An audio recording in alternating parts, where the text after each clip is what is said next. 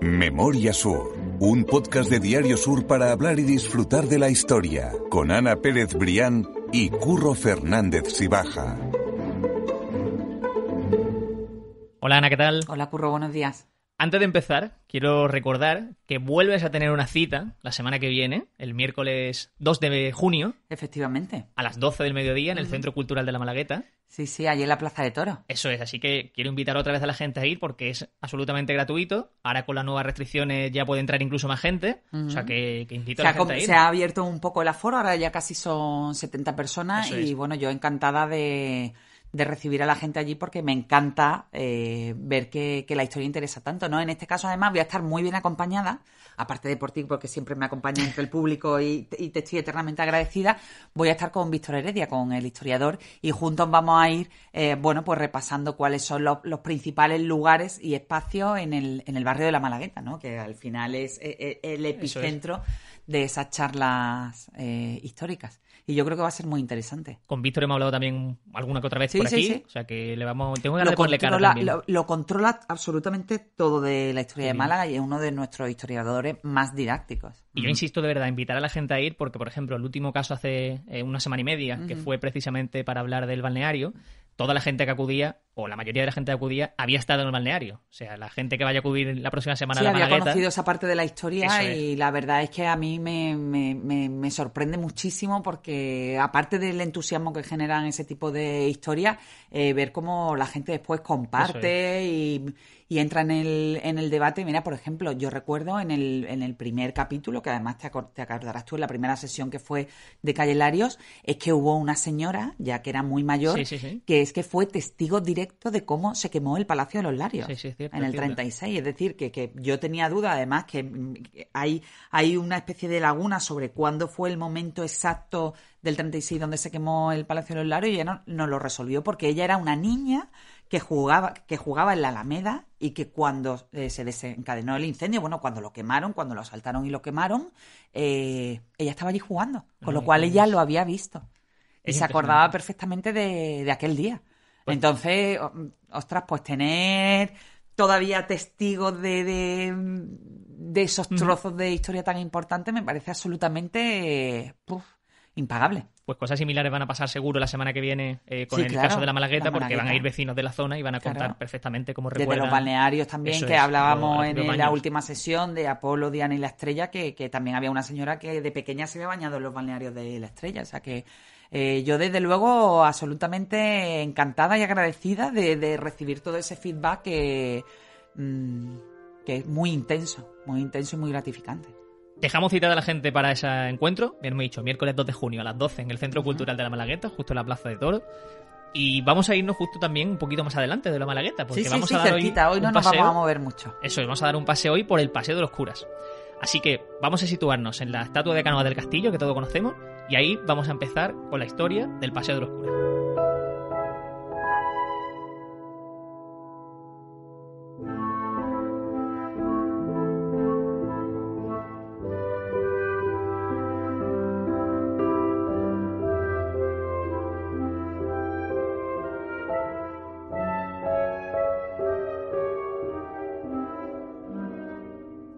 Te digo, vamos a tomar el inicio del Paseo de los Curas desde esa estatua de Antonio Cánovas del Castillo y vamos a hablar de esta vía por la que mucha gente pasa, yo creo que incluso a diario. A diario, a diario, una arteria fundamental, esa isla del parque, yo creo que incluso más casi la del Paseo de los Curas para, para atravesar la ciudad este-oeste. Y hay Mm. mucha gente que yo creo que se va a sorprender cuando le digamos que igual que el parque tiene muchísima documentación o la Plaza de la Marina tiene muchísima documentación, Calle Lario, Calle Lario, incluso exactamente. la, la avenida Cánovas del Castillo por la personalidad de, de quien fue, la avenida Manuel Agustín Heredia, que son las arterias que la abrazan. pues el- no es el caso del Paseo de los Curas. No, no, no, no, no, hay muy, muy poca documentación. O sea que lo que vamos a contar hoy está cogido Sí. absolutamente... Está absolutamente. lo- la- las poquitas pepitas de oro que he ido encontrando por el camino la- las puse en este reportaje para. Un poco para, para saber de dónde viene ese nombre, ¿no? Tan curioso. Eso es. Quizás la, la- la excusa de eso es que siempre ha sido una zona de paso, o sea, no ha habido una sede de nada, sino que ha sido siempre un punto entre el puerto, entre la zona más conocida de Málaga como Calle Lario, o sea que quizás esa sea la excusa para entender por qué... Sí, efectivamente, no además fue la vía que, que terminó por conectar el, el parque de Málaga y el puerto de la ciudad. Y como tú dices, bueno, ha sido pues eh, zona de paso y epicentro pues de los primeros tranvías, los atacos cotidianos que todos sufrimos, de manifestaciones y hasta hasta de botellones. Hasta hace relativamente poco también. Sí, yo recuerdo una época donde se puso de moda el botellón en el Paseo de los Curas y no, hace mucho tiempo. ¿eh? No, no, no. Yo no, lo he vivido, pero vamos, por, muy poco. Zona de paso y zona de, casi todo. Además, como mucha gente sabe, el Paseo de los Curas ha sido un terreno ganado al mar. O sea, eso antes era absolutamente todo mar, no, no existía como tal. Y hay una figura fundamental para construir esta vía, que es la de Antonio Cánovas del Castillo. Así que vamos a empezar ya a meternos en historia y a, contar por qué Antonio Cánovas del Castillo, presidente del gobierno malagueño, eh, fue un papel, lo jugó un papel fundamental para que se produjese la creación de esta calle. Pues sí, efectivamente, Curro, la construcción del paso del parque fue un empeño casi casi personal del político malagueño presidente del, gobierno, Antonio Cánovas del Castillo, entre finales del siglo XIX y principios del XX. Y la, una de las mayores obras de ingeniería también que se recuerdan en la ciudad de Málaga y que además no solo esa importancia urbanística, sino que terminó por regalar a la ciudad un, pulmón verde. El hecho es que eh, el ayuntamiento recibió esa urbanización del, del Parque de Málaga por parte del Estado el 2 de agosto de 1897. Eh, eh, por contextualizar, unos años después, apenas seis años después de la inauguración de, de Calle Lario, y después los trabajos en el Parque de Málaga, lógicamente, se, se prolongaron eh, hasta 1921. Y precisamente en ese, en ese escenario es donde poco a poco, en los planos de la época, comienza a, a, a crecer esa parte nueva del callejero. Es decir, el, eh, por ejemplo, el trazado inicial del Parque de Málaga, de ahí ya hay constancia en los planos de la época de Emilio de la Cerda, que fue un, personaje imprescindible para, entender el crecimiento de la ciudad eh, de aquellos años. En 1892 ya se adivinaba el trazado del Paseo del Parque. Y posteriormente, en, 1928, unos años después, que ya casi habían, bueno, ya habían terminado los trabajos del Paso del Parque, en unos planos del arquitecto Daniel Rubio, que recordemos por también dar contexto que fue el, autor del restaurante de Balneario en 1933, cuando ya abrió sus puertas como, como lugar estable. Bueno, pues en esos planos del arquitecto Daniel Rubio ya se, se confirma en su proyecto en Sánchez de Málaga el, ese trazado de esa vía que posteriormente eh, terminaría por huir el, nuevo parque de Málaga con la zona del puerto de la ciudad, es decir, del Paseo de los Curas. O sea que de los, primeros documentos de los que tenemos nosotros constancia sobre el Paseo de los Curas. casi de, cada finales de los 20, principios de los 30. Exactamente, hace 100, 90 años. Sí, sí, sí.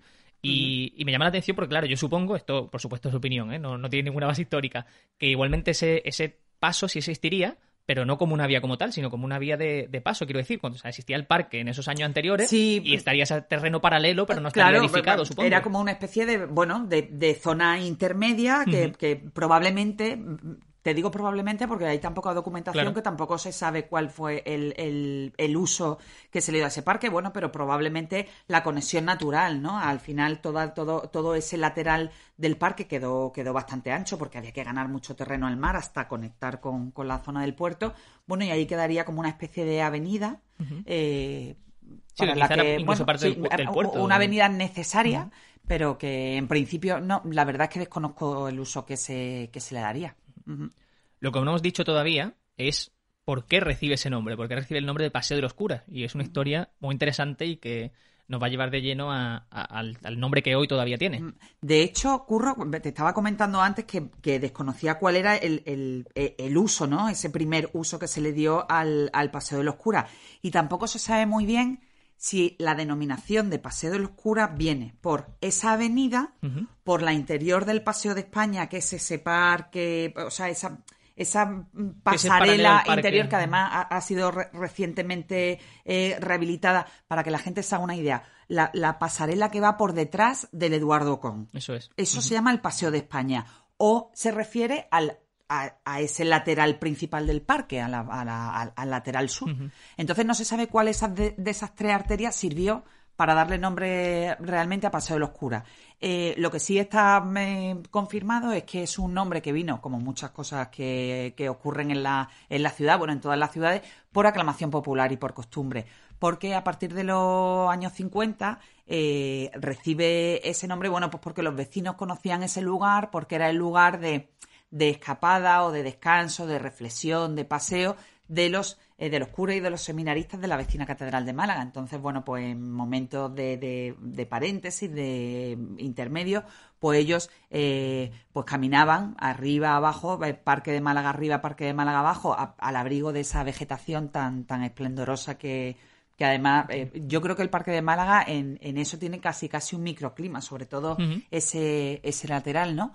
Y, y, bueno, pues de ese paseo de los seminaristas y de los curas de la vecina catedral, pues me empezó a llamarse Paseo de los Curas, Paseo de los Curas, Paseo de los Curas, y con, con, ese nombre se quedó. Claro, porque tenía que ser una zona agradable, o sea, la sombra de los árboles, que ya sabemos que bueno, aprovechaban de hecho pues para hacer sus lecturas, sus meditaciones, sus su descansitos y... Unos árboles que sabemos que existían ya a principios del siglo XX y que además, que me ha llamado eso la atención, que sirven de protección Sí, Eso, contra el viento que viene del mar hacia el, hacia el interior. Justo porque el Parque de Málaga se, se convirtió no solo, ya te digo, en, el, eh, en una revolución urbana, sino también en una, en una joya eh, botánica. Y se plantaron los ejemplares más eh, fabulosos que, que, que tiene la, la, ciudad de Málaga junto con el, el Jardín de la Concepción, ¿no?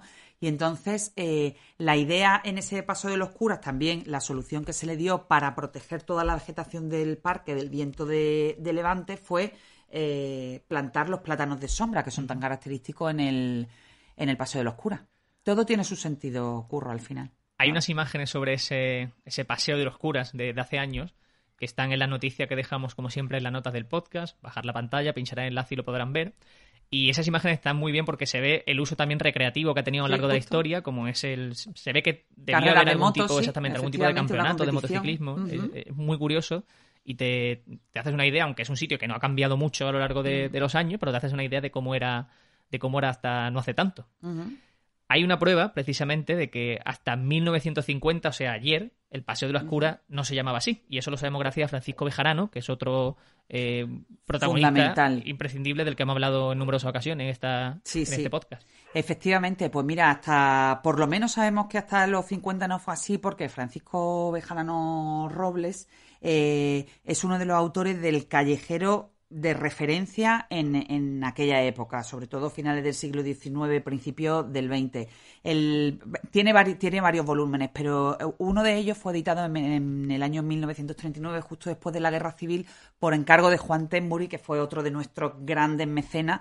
De hecho, la alcanzaba casi casi eh, su conservación y, y, el poder disfrutar de ella tal y como la tenemos hoy es gracias a su, a su empeño.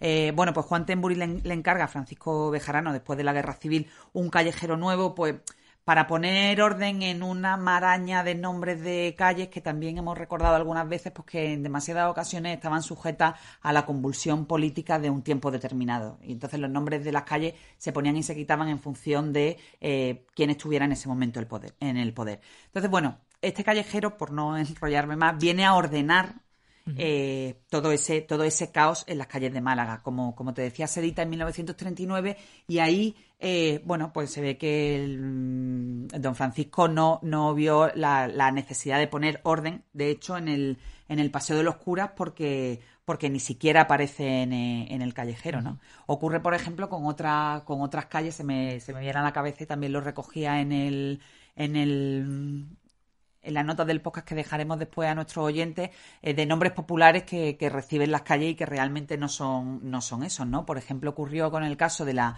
la Alameda de Colón. Es. Durante muchísimos años se llamó la, la Alameda de los Tristes. Sí, sí. En principio hay, hay voces que dicen que era porque el paso era muy sombrío y, y, realmente cuando, cuando caía la noche ya por ahí no pasaban los carruajes porque era una zona eminentemente de paso.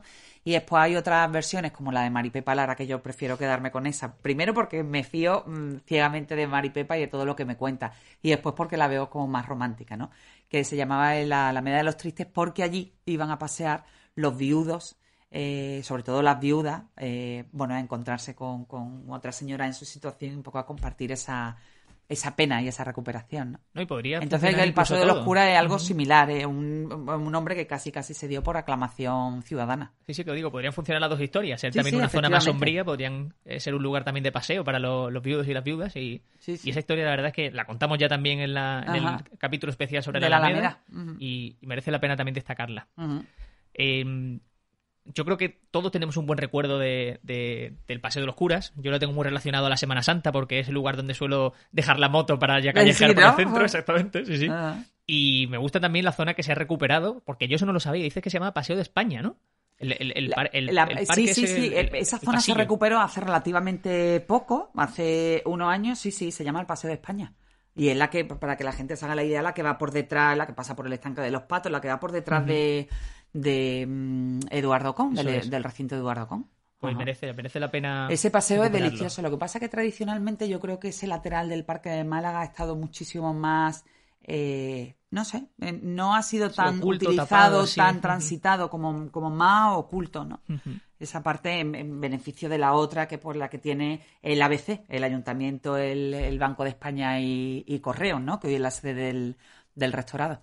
Pero, pero bueno, es un lugar para descubrir en cualquier caso porque eh, primero que es una delicia la, la vegetación y casi casi hay microclima.